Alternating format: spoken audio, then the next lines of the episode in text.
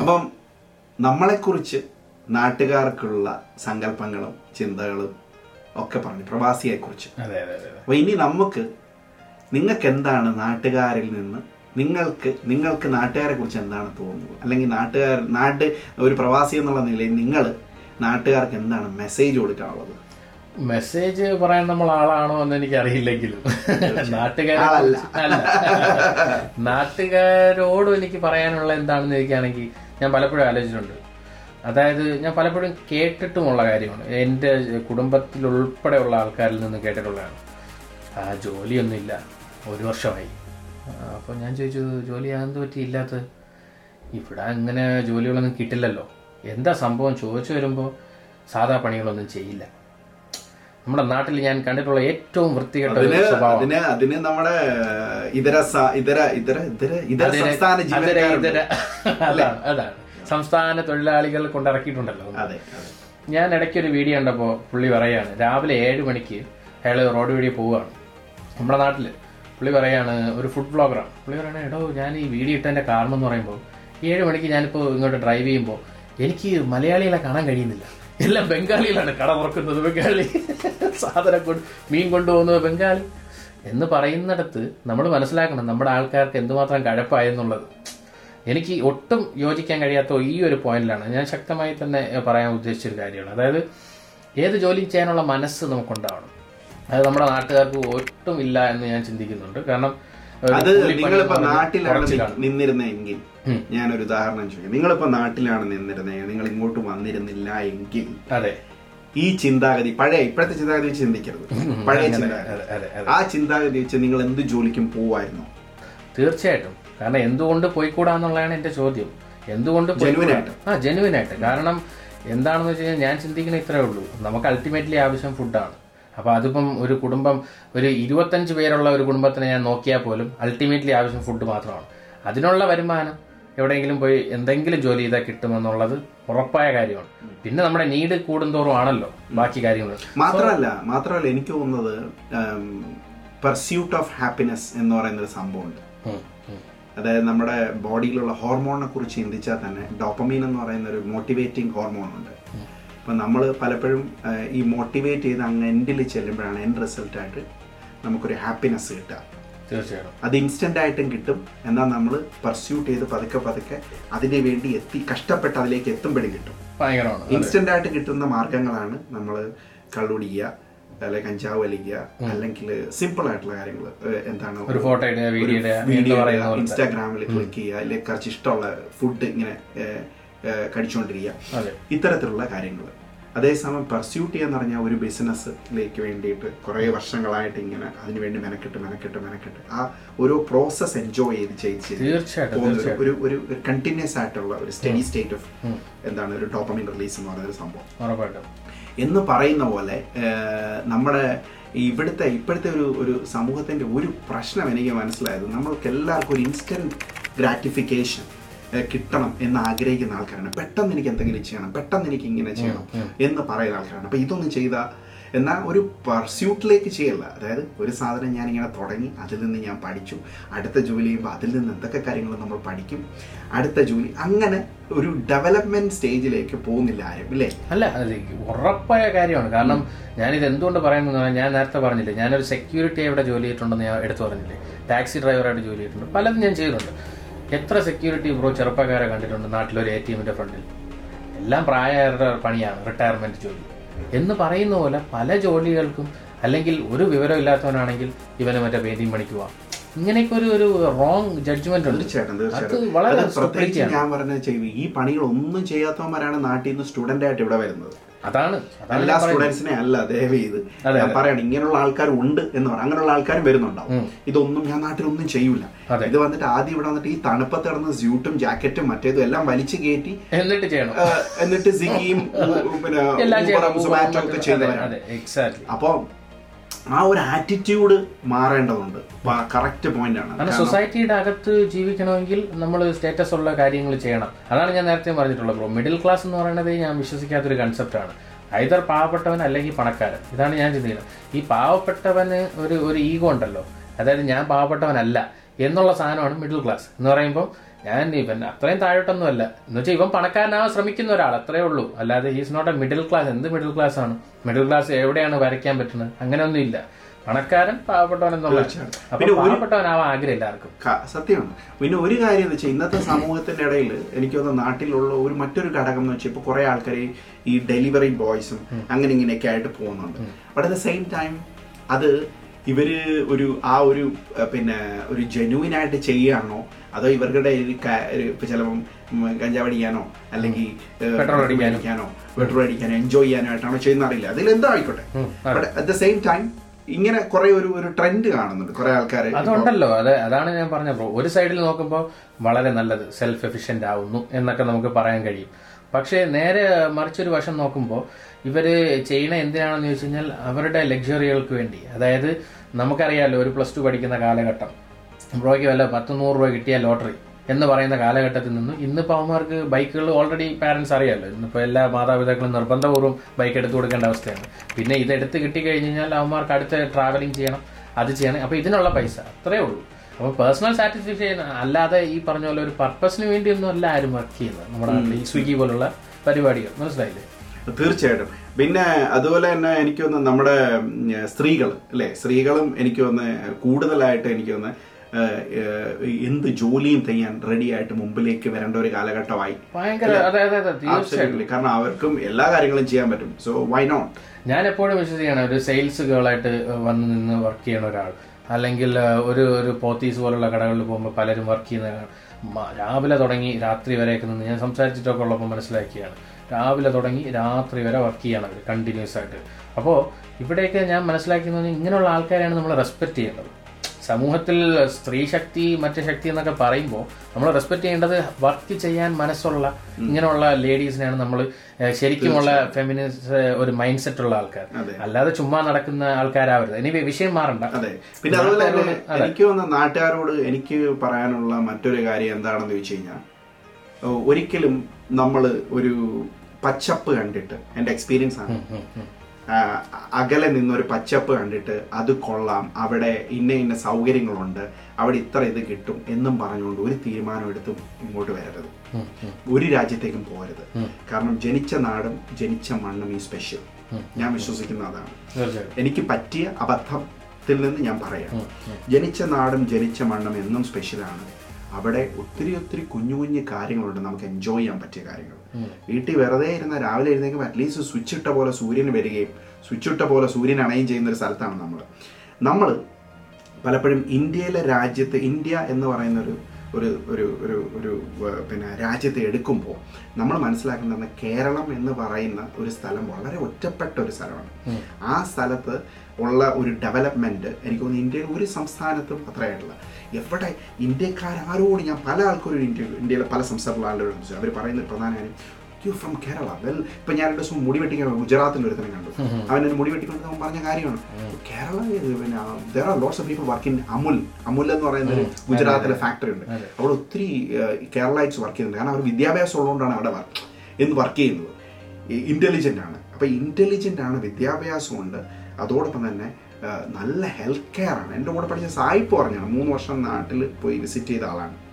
അപ്പൊ അവൻ എന്നോട് പറഞ്ഞ you have the best health care എന്ന് പറഞ്ഞൊരു മോഡലാണ്. മാത്രമല്ല അത് അത് വളരെ വലിയ അതുപോലെ തന്നെ പിന്നെ എഡ്യൂക്കേഷൻ പല തരത്തിലുള്ള ഗ്രാമർ സ്കൂൾ മുതലുള്ള ഏത് ടൈപ്പുള്ള ഗവൺമെന്റ് സ്കൂൾ പോലും നമുക്ക് അത്ര കുറ്റം പറയാൻ പറ്റില്ല. അപ്പൊ അത്രയേറെ ഫെസിലിറ്റീസ് ഉള്ള ഒരു സ്ഥലമാണ് നമ്മളത്. അപ്പൊ നമ്മൾ ഇന്ത്യ എന്ന് പറയുമ്പോൾ ബീഹാറിൽ കിടക്കുന്നവനും പിന്നെ ഇമിഗ്രേഷന് ഗൾഫിൽ പോയിട്ടുണ്ട് പണ്ട്. അവൻ അടിമ അല്ല പല ജോലികൾ ചെയ്യാൻ പോകുന്നുണ്ട്. ഈ പല രാജ്യങ്ങളുള്ള പക്ഷെ അതുപോലെ അതുപോലെ നമ്മൾ നമ്മുടെ സംസ്ഥാനത്തെ അത്ര എന്താണ് ഒരു ഒരു കുറച്ച് കാണുന്നത് കാരണം നമുക്ക് ഓപ്പർച്യൂണിറ്റി എന്ന് പറയുന്നത് എല്ലായിടത്തും ഉണ്ട് അല്ലേ? But at the same time ആ ഓപ്പർച്യൂണിറ്റി നമുക്ക് എന്താണ് വേണ്ടത്? അത് എക്സ്പ്ലോർ ചെയ്യുക അതിലേക്ക് കൂടുതൽ ഫോക്കസ് ചെയ്യുക. തീർച്ചയായിട്ടും ഒരു സ്ഥലത്തേക്ക് പോകുന്നതിന് മുമ്പ് ആ സ്ഥലത്തിലുള്ള ഡൗൺ സൈഡുകൾ ഞാൻ ഇന്ന ഇന്ന ഇന്ന ഇന്ന സാധനങ്ങളൊക്കെ മിസ് ചെയ്യും. ഇന്ന ഇന്ന സാധനങ്ങളൊക്കെ എനിക്ക് പ്രശ്നമുണ്ട്. എന്ന് ചിന്തിച്ചിട്ട് ഒരു സ്റ്റെപ്പ് എടുത്ത് നോക്കുക if you are okay with that of course go പക്ഷെ അവിടുത്തെ ഒരു പോസിറ്റീവ് സൈഡ് മാത്രം കണ്ടിട്ട് പ്രവാസ ജീവിതത്തിലേക്ക് പോവാതെ നോക്കുക. എല്ലാ സൈഡും മനസ്സിലാക്കുക. ദെൻ മേക്ക് എ ഡിസിഷൻ അതാണ് എനിക്ക് പറയാനുള്ളത്. അല്ല പലപ്പോഴും നമ്മൾ ഇതിൽ ആലോചിക്കേണ്ട ഒരു കാര്യമുണ്ട്. ഇപ്പൊ തന്നെ ഒരു ഒഴുക്കുണ്ട്. എങ്ങനെ യു കെയിലോട്ട് വരുന്ന എനിക്ക് തോന്നുന്നത് ഒന്നര മില്യണോളം ആൾക്കാർ ഒരു ഒരു ഒരു ഇന്ത്യയുടെ പുറത്തുണ്ട്. മീൻസ് നമ്മുടെ മലയാളീസ് ഇന്ത്യയുടെ പുറത്തുണ്ട്. തീർച്ചയായിട്ടും. അപ്പോ ഈ ഇത്രയും കോടിക്കണക്കിന് ജനങ്ങൾ നിൽക്കുന്ന സമയത്ത് നമ്മൾ മനസ്സിലാക്കേണ്ട ഒരു കാര്യം എന്ന് പറഞ്ഞാൽ മുക്കാൽ പേരും അച്ഛനമ്മമാരെയൊക്കെ വിട്ടിട്ടാണ് വരുന്നത്. അപ്പോൾ എന്റെ ഒരു കൂട്ടുകാരന്റെ ഒരു കഥയാണ് എനിക്ക് ഓർമ്മ വരുന്നത്. ഞാൻ ഒരിക്കൽ കാഷ്വലായിട്ട് സംസാരിച്ചുകൊണ്ടിരുന്നപ്പോൾ ഞാൻ പറഞ്ഞു നീ എന്തുകൊണ്ട് അവൻ നാട്ടിൽ അവന് നല്ല സെയിൽസ് സ്കില്ലുണ്ട് അവനൊരു കമ്പനിയുടെ ഇതിലോട്ട് വർക്കിന് കയറി. ഞാൻ നീ എന്തുകൊണ്ട് നാട്ടിൽ നിന്ന് ഇങ്ങോട്ട് വന്നിട്ട് കാരണം നമ്മളിവിടെ നിന്നാൽ മൈൻഡിൽ പറഞ്ഞു പോയതാണ്. അപ്പോഴാണ് അവൻ പറഞ്ഞത് എടാ അവിടെ വന്നാൽ എനിക്കറിയാം കുറച്ച് പൈസകളൊക്കെ എക്സ്ട്രാ കിട്ടും. പക്ഷേ എന്റെ അച്ഛനാണ് എന്നെ വളർത്തിയത്. അമ്മ ഇല്ലായിരുന്നു നല്ല പ്രായത്തിൽ മരിച്ചുപോയി അപ്പോൾ എന്റെ അച്ഛൻ പുള്ളി പുള്ളി അപ്പം ഞാൻ ഇത് പറയണ്ട ജോലി പറയണ്ട. അപ്പം എന്റെ അച്ഛൻ ഇത്രയും കഷ്ടപ്പെട്ട് എന്നെ വളർത്തിയതാണ്. അപ്പോൾ ഇപ്പോൾ പുള്ളിക്ക് വയ്യ. അപ്പോൾ എനിക്ക് ഇപ്പോൾ ഇവിടെ നിന്ന് വേണമെങ്കിൽ കയറി വരാം. വലിയ കാര്യമൊന്നുമല്ല. പക്ഷേ ഞാനിവിടെ വന്നാൽ എന്റെ അച്ഛനാരും നോക്കും? അപ്പോൾ എത്ര പേരിങ്ങനെ ചിന്തിക്കുന്നു ഇന്ന്? ഇന്ന് എല്ലാവരും ചിന്തിക്കണമെന്ന് പറഞ്ഞാൽ ഓ അപ്പോൾ രണ്ട് ലക്ഷം രൂപ ഓക്കെ അടിപൊളി ലൈഫ് സൂപ്പർ നേരെ പറക്കുകയാണ്. അച്ഛനമ്മമാർ അവിടെ കിടക്കുകയാണ്. അല്ലെങ്കിൽ നമ്മുടെ ബന്ധങ്ങൾ ഒരുപാട് അവിടെ വിട്ട് കളഞ്ഞിട്ടാണ് നമ്മൾ വരുന്നത്. ആലോചിക്കാം. അതാണ്. അപ്പൊ നാട്ടുകാരും നമ്മളെ ഇവിടെ വെളിയിലോട്ട് പോകാൻ ഉദ്ദേശിക്കുന്നവരെല്ലാം ചിന്തിക്കുന്നുണ്ട് ഒരു കാര്യം ഇതാണ്. പ്ലീസ് വെയ് രണ്ട് സൈഡിൽ ഒന്ന് അളന്ന് നോക്കിയിട്ട് ആ ത്രാസ് ഇച്ചിരി മുകളിൽ നിൽക്കുകയാണ്. പ്രവാസിലോട്ട് പോകണം ഇച്ചിരി മുകളിൽ നിൽക്കുമാണ് ശകല മുകളിൽ നിൽക്കുന്നുള്ളതുണ്ടെങ്കിൽ I think the best is stay where you are അല്ല ഗ്യാരണ്ടി അല്ലേ? എനിക്ക് ഒരാളോട് സിമ്പതി വന്നില്ല. ഒരു ഉദാഹരണം പറയുമ്പോൾ. അത് ഇപ്പോൾ ഓർമ്മ വന്നു. അതായത് നാട്ടിലെ ഇവിടെ സെറ്റിലായി കുറേ കാലമായി നിൽക്കുന്ന ഒരാളാണ്. ഫിനാൻഷ്യലി ഓക്കെയാണ് അപ്പോൾ അവരുടെ ഒരു പാരന്റ് വയ്യാതെ കിടക്കുകയാണ്. കുറേ നാളായിട്ട് വയ്യാതെ കിടക്കുകയാണ്. അപ്പോൾ പലപ്പോഴായിട്ട് നമ്മളിത് അപ്ഡേറ്റ്സ് അറിയുന്നുണ്ട്. അപ്പോൾ ഞാൻ ചോദിച്ചിട്ടുണ്ട് പോകുന്നില്ലേ? ആ അത് ഇവിടുത്തെ ഈ പ്രശ്നം ആ പ്രശ്നം. എന്നിട്ട് എല്ലാം കഴിഞ്ഞു മരണമായി എന്നറിഞ്ഞതിന് ശേഷം ഞാൻ വിളിച്ചപ്പോൾ ഭയങ്കര വിഷമത്തിൽ ഞാൻ പോയിക്കൊണ്ടിരിക്കുകയാണ് അത്യാവശ്യമായി.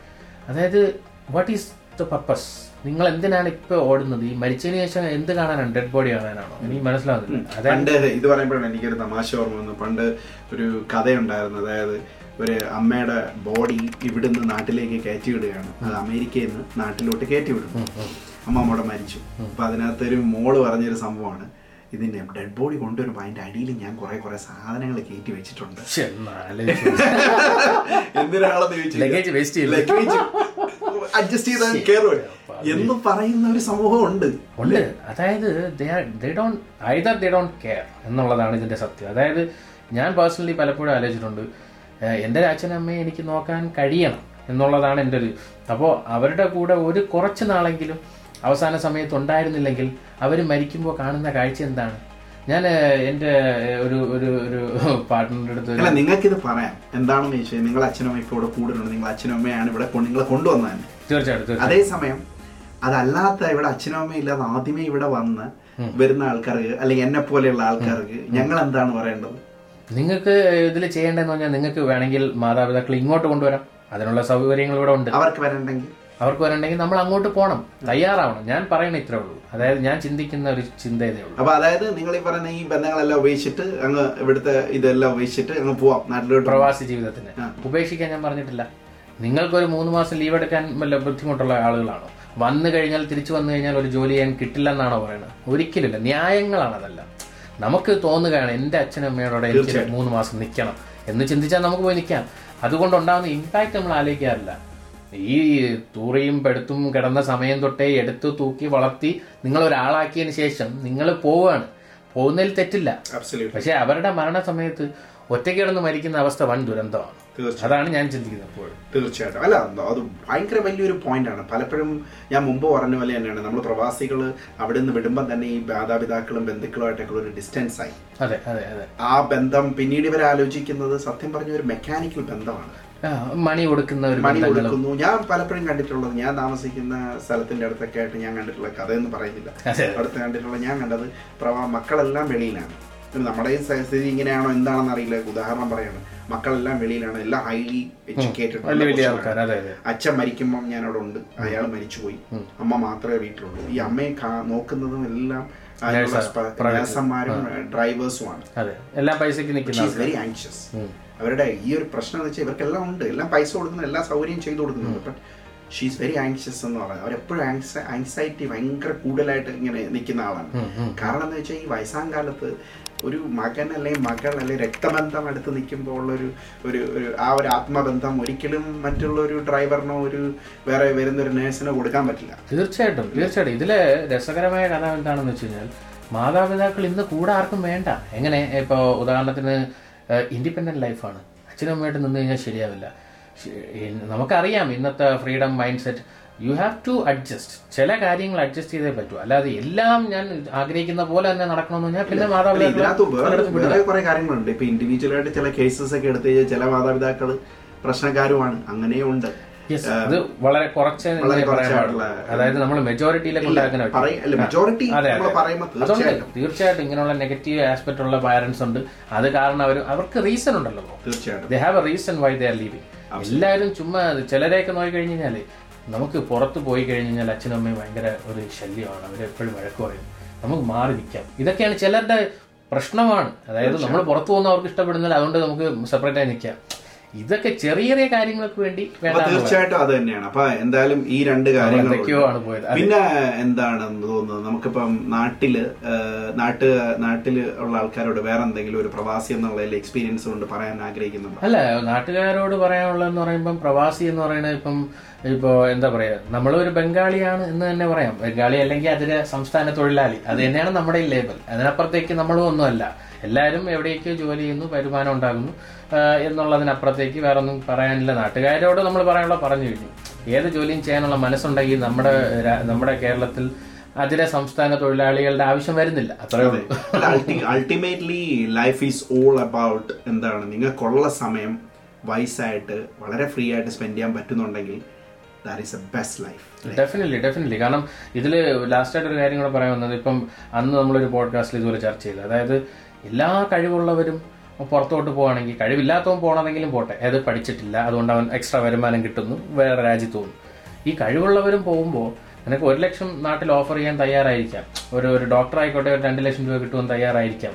പക്ഷേ ഞാൻ യു എസിലോ അല്ലെങ്കിൽ അവിടെ പോയി കഴിഞ്ഞാൽ എനിക്ക് അഞ്ച് ലക്ഷം ഉണ്ടാക്കാം എന്ന് ചിന്തിച്ച് പോകണതിന്റെ ആവശ്യമുണ്ടോ എന്നുള്ളതാണ് ചിന്തിക്കേണ്ടത്. കാരണം ഒരുപാട് സ്കിൽഫുൾ ആൾക്കാർ നമ്മുടെ നാട് വിട്ടു പോകും. അബ്സല്യൂട്ട്ലി അല്ല അതിനകത്ത് ഒരു ഒരു പ്രധാന കാര്യം എന്താണെന്ന് ചോദിച്ചു കഴിഞ്ഞാൽ പലപ്പോഴും നമ്മളാരും ഒരു എത്ര കിട്ടിയാലും സാറ്റിസ്ഫൈഡ് അല്ല. അവിടെയാണ് ഒരു പ്രശ്നം. അതായത് നമ്മൾ ചിന്തിച്ചു നോക്കി കഴിഞ്ഞാൽ ബേസിക്കലി നമ്മൾ ചിന്തിച്ചു നോക്കിക്കഴിഞ്ഞാൽ നമുക്ക് എന്താണ് ഈ ലോകത്ത് വേണ്ടത്? എങ്ങനെയാണ്? അതായത് നമുക്ക് കാശില്ലാതെ ഈ പറയുന്ന പോലെ ഇത്രയും വലിയ കാശൊന്നും ഇല്ലാതെ നമുക്ക് എൻജോയ് ചെയ്യാം. അല്ലേ? നമ്മുടെ ബേസിക് നീഡ്സ് ഫുഡാണ് വസ്ത്രമാണ്. ചെറുതായിട്ട് കിടക്കാൻ ഒരു സ്ഥലമാണ് വരിക കിടക്കാൻ. അപ്പുറം വീടെന്ന് പറയുന്ന വലിയ ബംഗ്ലാവ് ഉണ്ടാക്കിയിടേണ്ട കാര്യമൊന്നുമില്ല ആവശ്യം എന്താണ്? ഭൂമിയാണ്. നാളെ ഇന്നലെ ഇന്നലെ ഇവിടെ കഴിഞ്ഞ ഒരു പത്ത് വർഷം മുമ്പ് ചിലപ്പോൾ അവിടെ നമ്മുടെ സ്ഥലത്തിന്റെ അതിന്റെ അപ്പുറത്തെ ഈ നാട് മൊത്തം സ്വന്തമാക്കിയവനായിരിക്കും നമ്മുടെ മണ്ണിന്റെ അടിയിൽ കിടക്കുന്നത്. തീർച്ചയായിട്ടും തീർച്ചയായിട്ടും. അല്ലെങ്കിൽ ഒരു മണ്ണിടിഞ്ഞാൽ തീർന്നില്ല. ആബ്സല്യൂട്ട്ലി അപ്പം അങ്ങനെയുള്ളിടത്ത് ചെറിയ കാര്യങ്ങൾ എൻജോയ് ചെയ്യുക. അതായത് സിമ്പിൾ കാര്യങ്ങൾ എൻജോയ് ചെയ്യുന്നത് നമ്മുടെ ലിമിറ്റേഷൻസ് ഭയങ്കര ആവില്ല എക്സ്പെക്ടേഷൻസ് തീർച്ചയായിട്ടും. പക്ഷെ നമ്മളെയൊക്കെ ഉള്ളൊരു പ്രശ്നം വന്നത് നമ്മളെല്ലാം എക്സ്പെക്ട് കുറച്ച് കൂടുതൽ എക്സ്പെക്ട് ചെയ്തു. അതാണ് നമ്മളൊക്കെ ഇവിടെ വന്നത്? ഇപ്പോഴാണ് നമ്മൾ പഠിക്കുന്നത്. സത്യം പറഞ്ഞാൽ limit your expectation be happy with what you have പ്രധാന കാര്യങ്ങൾ ചെയ്യുക കുഞ്ഞു കാര്യങ്ങൾ ചെയ്യുക കുഞ്ഞു കാര്യങ്ങൾ സന്തോഷം കണ്ടെത്തുക എന്ന് പറയാം അവിടെ ജീവിക്കാൻ പറ്റും ജീവിക്കുക അല്ലേ? ഇല്ല? പലപ്പോഴും ഞാൻ ഇങ്ങനെയുള്ള കാര്യങ്ങൾ പറയുമ്പോൾ ആലോചിക്കുന്ന ഒരു കാര്യമാണ്. നിങ്ങൾ എന്തിനിത് പറയുന്നു? നിങ്ങൾ അവിടെ ഇരുന്നിട്ടല്ലേ ഇത് പറയുന്നത്? ഈ ഒരു പോയിന്റ് ചിന്തിച്ചിട്ടുണ്ടോ? ഞാൻ എപ്പോഴും ആലോചിച്ചിട്ടുള്ള ഒരു കാര്യം ഇതാണ്. നമ്മൾ അതുകൊണ്ടാണല്ലോ ഇത് സംസാരിക്കണമെന്ന് ആലോചിക്കുന്നത്. അതായത് നമുക്ക് അടുത്തൊരു പോയിന്റിൽ പറയാം. ആ അതായത് ഇത്രേ ഉള്ളൂ. അതായത് നമ്മൾ ഇപ്പോഴാണ് തിരിച്ചറിഞ്ഞത്. പക്ഷെ ഇത് കേൾക്കുന്ന ഒരാൾക്ക് ഒരു ചെറുപ്പക്കാരൻ. ആ പുതിയ അറിവായിരിക്കും. അപ്പോൾ അവൻ എന്ത് ചെയ്യാം? തീരുമാനം എടുക്കാം നമ്മുടെ ഈ അവസ്ഥയിൽ എത്തിയിട്ട് ചിന്തിക്കണ്ട. ഇത്രയും നമ്മുടെ ഉദ്ദേശമുള്ളൂ. പക്ഷെ പലപ്പോഴും ഈ പ്രശ്നം എവിടെയാണെന്ന് ചോദിച്ചു കഴിഞ്ഞാൽ പലപ്പോഴും നമ്മൾ നിൽക്കുന്ന ആ ഒരു മൈൻഡ് സെറ്റ് നമ്മൾ നിൽക്കുന്ന ആ ഒരു പൊസിഷൻ നമ്മുടെ ഏജ് പല ഫാക്ടേഴ്സ് ഉണ്ട്.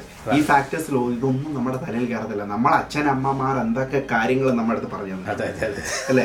പണ്ട് പറഞ്ഞിട്ട് എന്നെ സർക്കാർ ജോലി മേടിപ്പിക്കാനായിട്ട് പി എസ് സിക്ക് കൊണ്ടുവരുന്നുണ്ട് ഞാൻ ആലോചിക്കുന്നുണ്ട്. അന്നങ്ങാണം അങ്ങനെ അങ്ങനെ ചെയ്യാൻ നാട്ടിൽ സുഖമായിട്ട് ജീവിക്കാം അന്ന് കേട്ടാ മതിയായിരുന്നു എന്ന് പറഞ്ഞു അന്ന് നമ്മൾ കേട്ടില്ല.